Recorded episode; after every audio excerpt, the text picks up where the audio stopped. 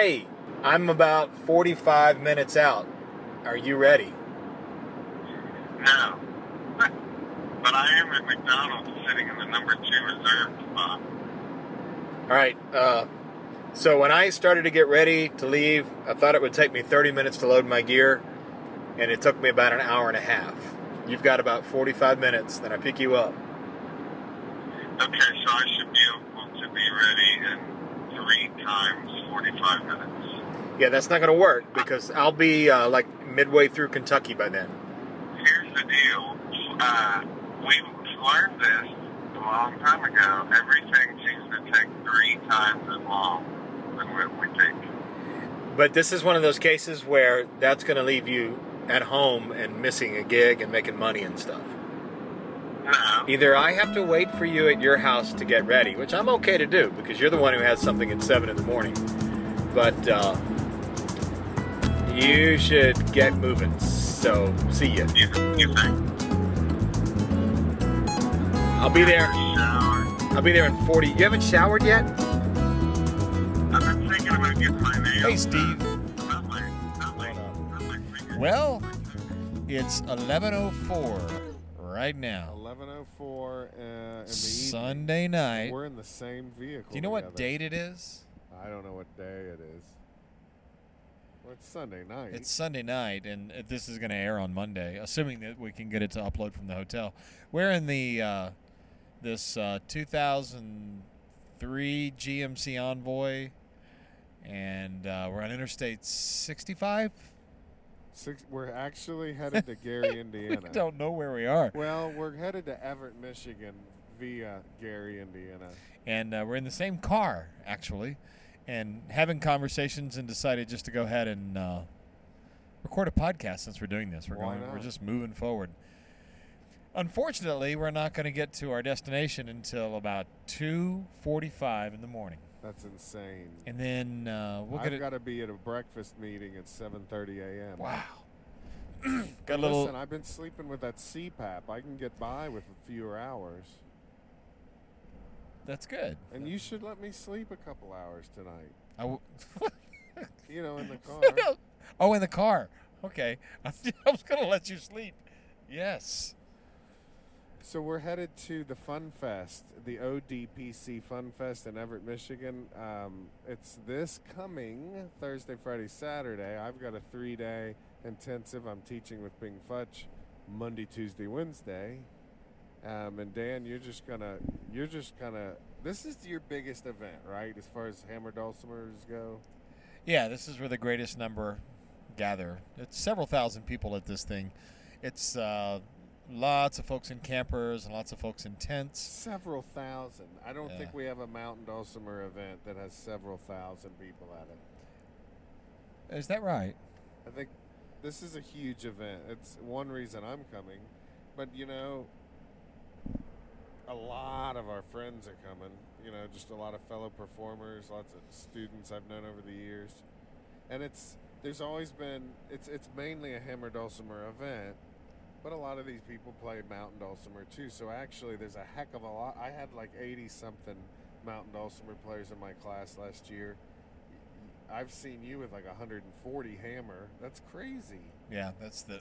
It's because I'm a swine barn teacher, he says with pride. Yeah, well, all the classrooms are named after animals because it's a, a four H... It's a four H campground, basically. Right. And so the largest... The building is the swine barn, and that's where this is a point of pride. They've been going for like Festival. fifty years or something. We don't know like if it's that. forty or fifty, and I should know that because they had an ad. Uh, last year was their anniversary. But, yeah, and or maybe it was a couple a years ago. There's a tradition up here. Lots of Hammer Dulcimer players over the decades, and this, this um, it's a big deal up here. Yeah, this is where I've met a lot of friends. Uh, Mark Wade I met up here. Mark... Yeah. Uh, Randy Klepper and I were jamming in the Rabbit Barn, if I'm not mistaken. I've been there. And then Mark and uh, Bob McMurray you guys came and started playing. You guys ended up doing a record together. Yeah, and then later we ended up doing a record together, and so that was fun.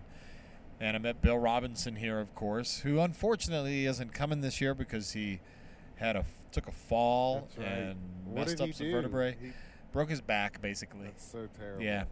and we're hoping, actually, that he doesn't come. His doctor said not to come. I know it. He really wants he to come. He seems like the kind of guy that would say, I, I've healed up. I know it. I've he. Uh, I talked to him just a couple of weeks ago, and and he, he just shouldn't come.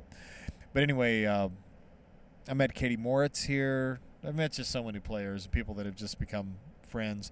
Quite a few of those are friends who are on the board for the O D P C. The O D P C stands for the Original Dulcimer Players Club, but if you pronounce it correctly, it's the Original Dulcimer Players Club. And this is a club that has existed for a long time, specifically to promote the hammer dulcimer.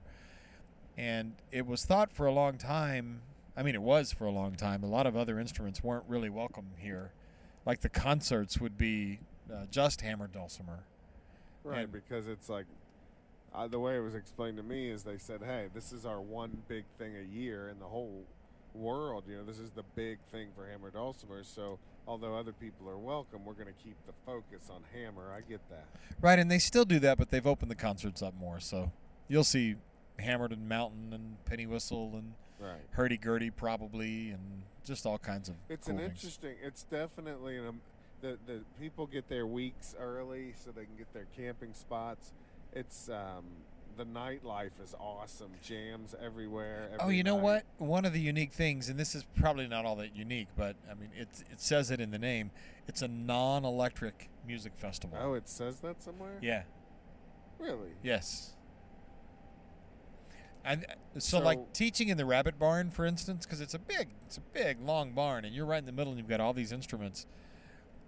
For for the longest time, there were, you could even have an amplifier in there, and then they kind of changed the rule that they have a couple of amps of their own.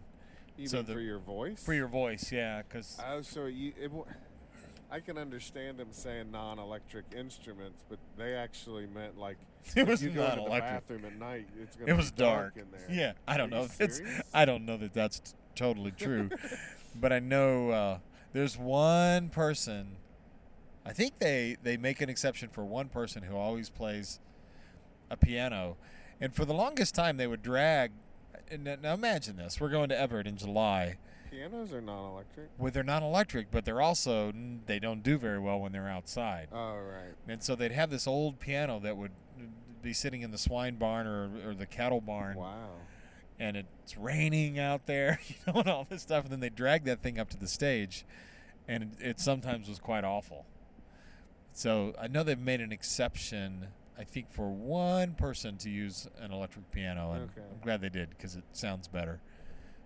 And I think it also uh, people got old and didn't want to drag that piano up there anymore.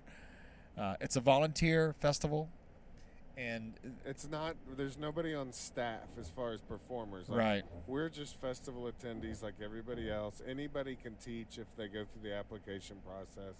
Anybody can perform. I imagine, to some extent.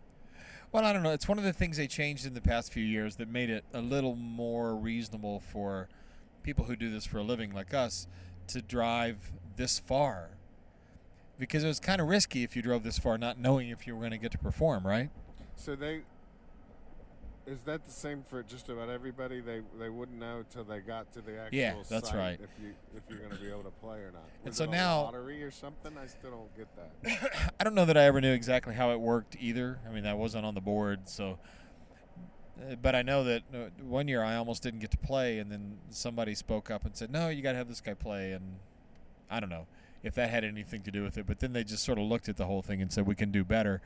And I think they also wanted to expand the festival be- to become more of a general music festival. Boards change and purposes change, and it's all okay. For guys like me and you who, who do do this for a living, I don't think it's our right to go around and demand that festivals change the way they do right. things to that suit would be us. Arrogant, but the point, that's right. I think, is that, I mean, a good thing to talk about, really, is... You, this is a twelve-hour trip for you, basically. Would you be willing to do that if you didn't? Like, if you thought you might not get any stage time at all. Watch out, vehicle stopped on shoulder ahead. you, you wouldn't be as willing to come, and somebody else might say, well, that's a bummer. You should just be willing to come for the fun of it. Well, I don't know if anybody would really say that. Oh, they say it. Yeah. I guess what would be really good to talk about is that if I would love to just come to events like this just for the fun of it, but I, it's it's not just that I I want to make money while I'm here. It's that I can't. I actually can't afford to do this stuff unless I am making money. The money makes it possible for me to do cool stuff like this. Right. And I, I know you've talked about this not on the podcast so much, but I know it makes you uncomfortable when we start talking about the money side of this on this podcast. But I sort of think that's what this podcast is about. We are dulcimer geeks who are silly enough to think we can make a living playing and being involved in these instruments. And this is one of those things. It's a long way to Everett, Michigan from Tennessee. You and I both live in Tennessee.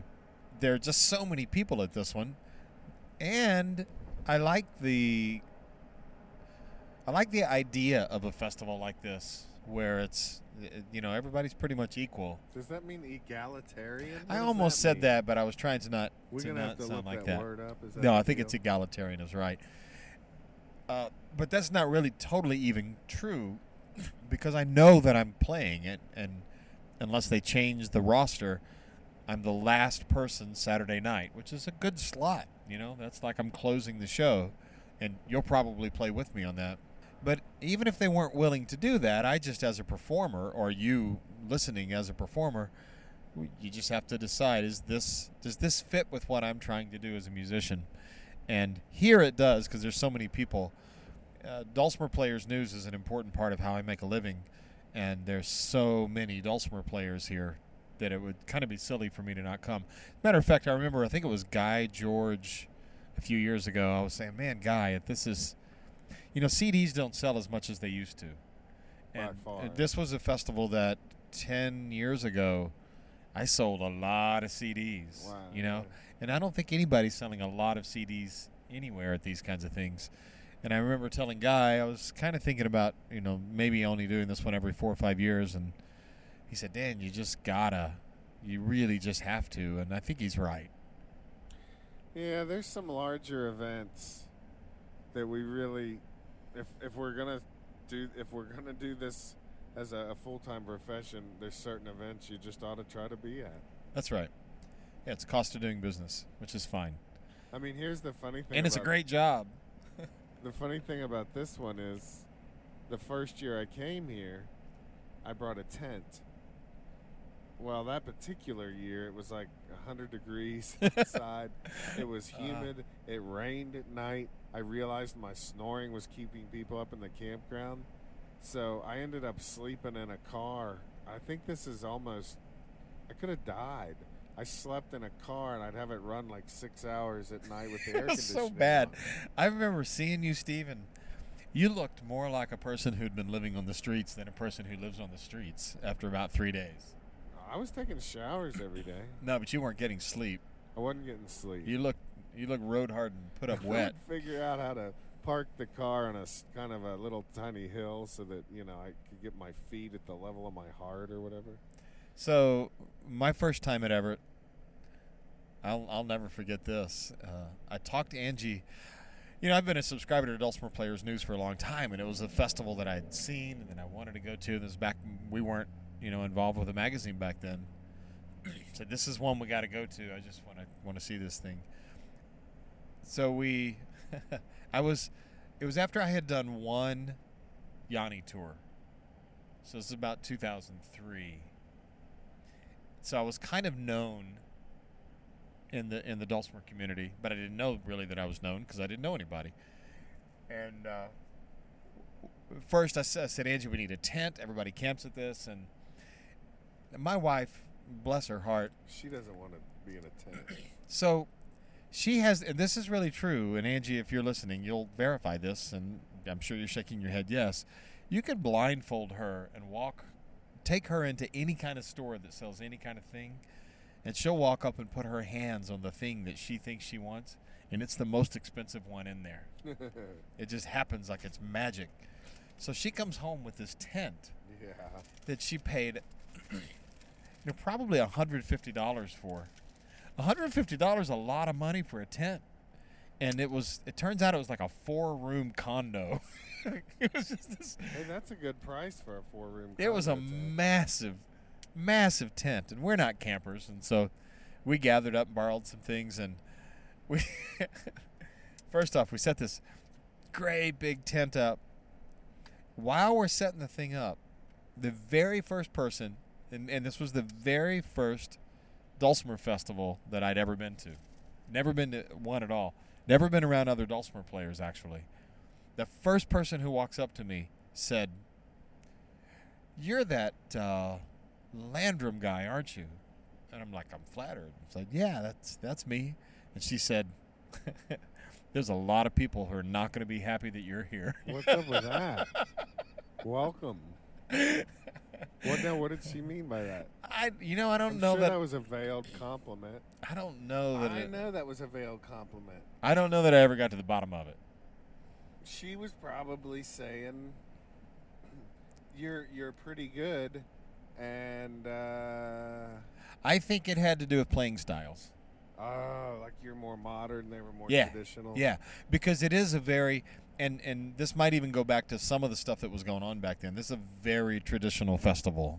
Hey, you're dropping below sixty-five here. You want me to speed up a little bit because we're talking. I'm not paying attention. But I think, yeah. Anyway, it's a uh, it's a very traditional festival that is, like I mentioned, non-electric and all that kind of thing. So it, it, the point of the story isn't that that really happened. Uh, what I, I it made me nervous, but of course what I learned is that some of the best people I've ever met in my life I've met at this festival, and friends, you know, who we're all friends now, and this is sort of like a family reunion. But Angie, it freaked out just a little bit because she wasn't necessarily wanting to do the trip anyway.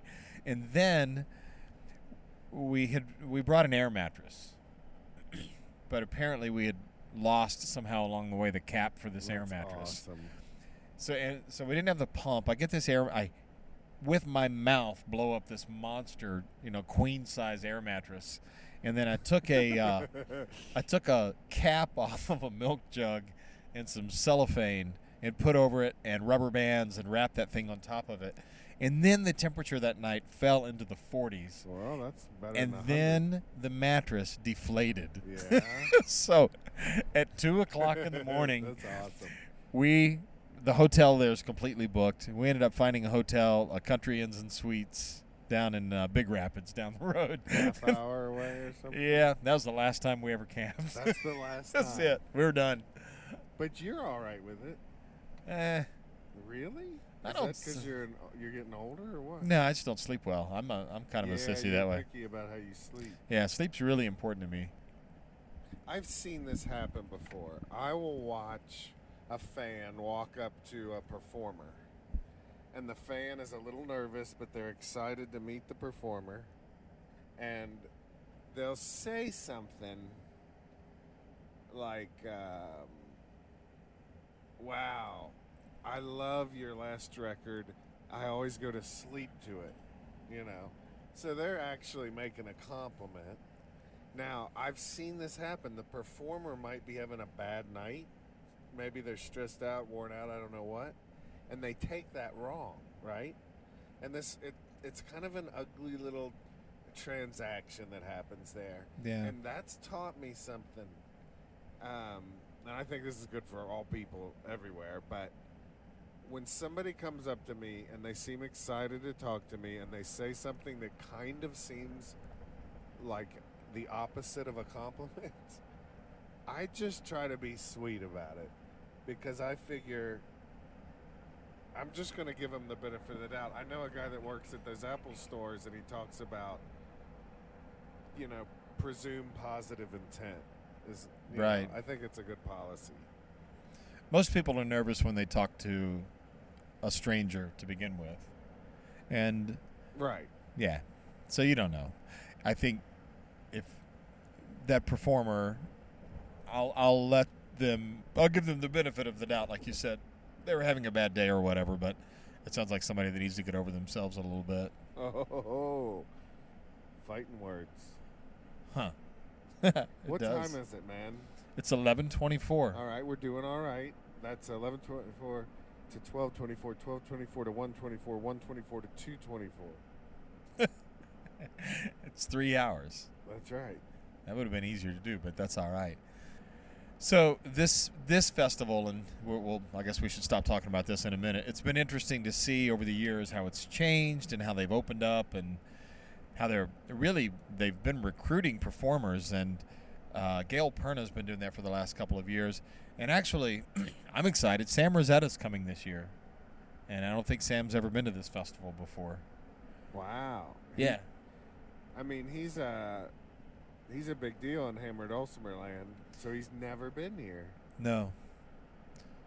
I got an email from Sam the day before yesterday.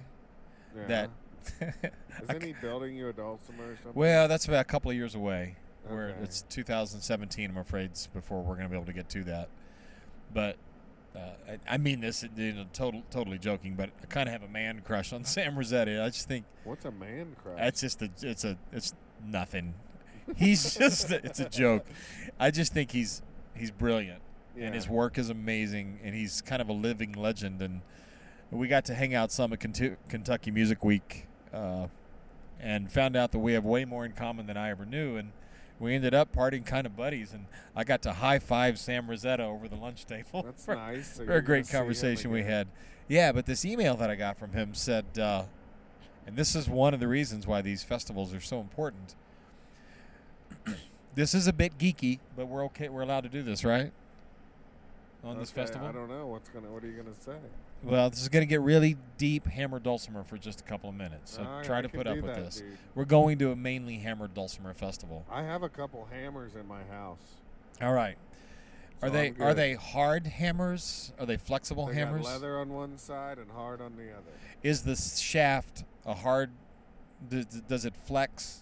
No, it's hard. It's a, it's a solid wood hammer. Yeah. So that's a more modern development for hammers. Yeah. This tradition that we're headed to up in Everett comes from a dance tradition. It goes back to the Henry Ford orchestras. And their hammers often were corset stays. The the, the shafts were corset stays with wood heads on them. Very, very, very flexible hammer heads. Well, wait a minute. The Henry Ford thing, he, he kind of breathed some life into it, but there were already people playing this stuff before Henry Ford. Yes. Yeah. But but the hammer style changes the tone of the instrument. These corset things. Yeah, these corset stay hammers. It it, it sort of even changes the way that you use your arms. So, 'cause you have to really whip those things down there so that the hammerhead... You know, that corset stay bends, and then it whips the hammerhead down, and it smacks the string and comes off of the string very quickly. And it's a very loud, poppy kind of tone, sort of like a banjo tone. It seems like there would be a certain way those would react so that they were probably better at certain tempos. Yeah. They're, you know, dance... I don't know. Dance tempo's not all that fast. First, remember that. Right. I mean, generally, if you're playing for dance, you have to be careful about not to go too quick. But if you're watching somebody play with extremely flexible hammers, it looks like they're working very fast because it's very physical. They have to move their arms up and down a lot. Okay. This is coming back to Sam Rosetta in a minute. Hey, are we lost? Are we on the right road? We're on the right road. Hey, while you're talking, I'm going to check the map. Okay, let's pause for a second, no, and then uh, we don't need no, to pause. So we're okay. Just keep going. Go back to yeah, the yeah. corsets. So the corset stay hammers were just the ones that were used at the time. Are you showing me something? Yeah, that it's all good. We're all good. Excellent. It's eleven twenty-eight. We're doing fine. Anyway, other playing styles developed in other parts of the country and came to the United States. You know, from different places where different kinds of hammers were used. The stiff hammers like you have are more modern, mostly. Well, Sam Rosetta, who's such an innovator, made car- started making carbon fiber hammers a few years ago. And his carbon fiber hammers are not, I mean, they're not anywhere near as flopsy as those corset stay hammers. And they have a, really, I think the best tone I've ever heard on a hammer dulcimer comes huh. from these hammers. But I had told him in the past that I can't use them, even though they sound better than any other hammer on my instrument. Why is that? It's about speed, but not necessarily playing songs fast, but about intricate ornamentation where my hammers are moving really quickly. And I found that the flexibility in those hammers, I actually lose some speed because as I'm moving, like for a da-da-da-da-dum or a that fast all the way up the instrument, the hammers don't catch up with me fast enough.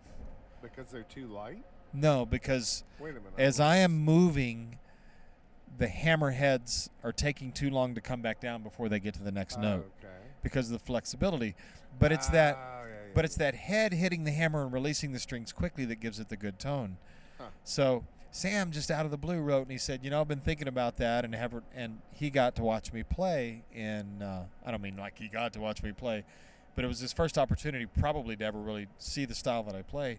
And he said, I get it. And he went home, and he worked on some heavier density carbon fiber hammers. Oh, they're going to be here. And he's bringing them for me to try at Everett. I'm excited. That's cool. I'll drive twelve hours for that. That alone. So anyway, this stuff is fun. I'm into something new. Okay. So my student gave me a three recorders, soprano, tenor, alto. So I signed up for a Skype lesson for the twenty-second with a uh, world-renowned recorder player. Oh, wow. And I thought to myself, why am I doing this? You know? But it's not like I'm looking to have, ah, you know, a year's worth of lessons. But I like the idea of, um, I've always believed in cross-training. You know, you learn a little bit of this instrument. Mm-hmm. I can bring it back to the dulcimer. But honestly, I think as a teacher, I need to be reminded of uh, what it's like to be a beginner. Oh, that's a great point. I've sat in on some mountain dulcimer workshops, and I'm completely baffled, and it makes me a better teacher by realizing how hard it is. It's but, good to remember. But... Um, am I excited? Am I as excited about these recorders as you are about your carbon fiber corset stay? I don't know. uh, I just think it's great that uh, we continue to try to push the craft, you know. And you've got you've got builders like like Sam Rosetta who they're continuing to, to push it. So when he gets around to building me an instrument in a couple of years, it'll have a lot of carbon fiber in it. And in the guitar world, carbon fiber is pretty amazing. I think... Uh, is that what they... They'll talk about a graphite guitar? Yeah, yeah. Like the Rain Songs are that. Hey, I, I've been into something new lately. What's that? I've been playing this card game called Munchkin. You heard of this? I have no idea where you're going. It's a cool game. Munchkin. Um, it's something I can play with my kids. I got a couple friends who play it. So I don't know if that's as uh, exciting as your graphite corset stay, but... It's not. You know what the most exciting thing is that made it hard for me to leave to come here? What's that? It's a grandson. Oh, tell me about that kid. So he's... Uh, first, he's just a, lo- a, a delight, and... We can't wait to have a, a second grandchild, which we will in October. But I had him last night, holding him up, and then you know putting his uh, legs underneath my arms, and then letting him flip down upside down. And st- hey, we got an exit in one mile, two fifty-nine B. All right, we got it. We're on it. And then and then we're going to be on that road for a while, so I'm going to turn her off. All right, so you're hanging. So, so anyway, hanging down. hanging him upside down, and letting him, uh, you know, and then swinging him back and forth, and he's just giggling and giggling and giggling and getting red faced and having fun. And I swing him up, and while he's still giggling, he goes, "I yo you, Papa," and gives me just this big hug and a kiss on the cheek, that's and he great. Goes upside down. My goodness, that's a great time to be alive to to get to do that and. Uh, that makes it I'm hard to miss leave him this home. Week. Yeah, I'm going to miss him. You went to Africa, so and he knew that's why he didn't see you for a couple weeks. And then you told me after you got back you were going on some little trip. And well, when we went to K M W, he asked his mom. Right. He said, Papa in Africa. That's awesome. He's probably going to think it this week, too. And I don't get to see my kids this week, and that drives me crazy. Because, you know, we would be playing Munchkin. Yeah, maybe you could teach me that this week, as if we're going to have any time. I think we should. Um, but listen, I would like to wish us a fun week. I'm looking forward to seeing these students.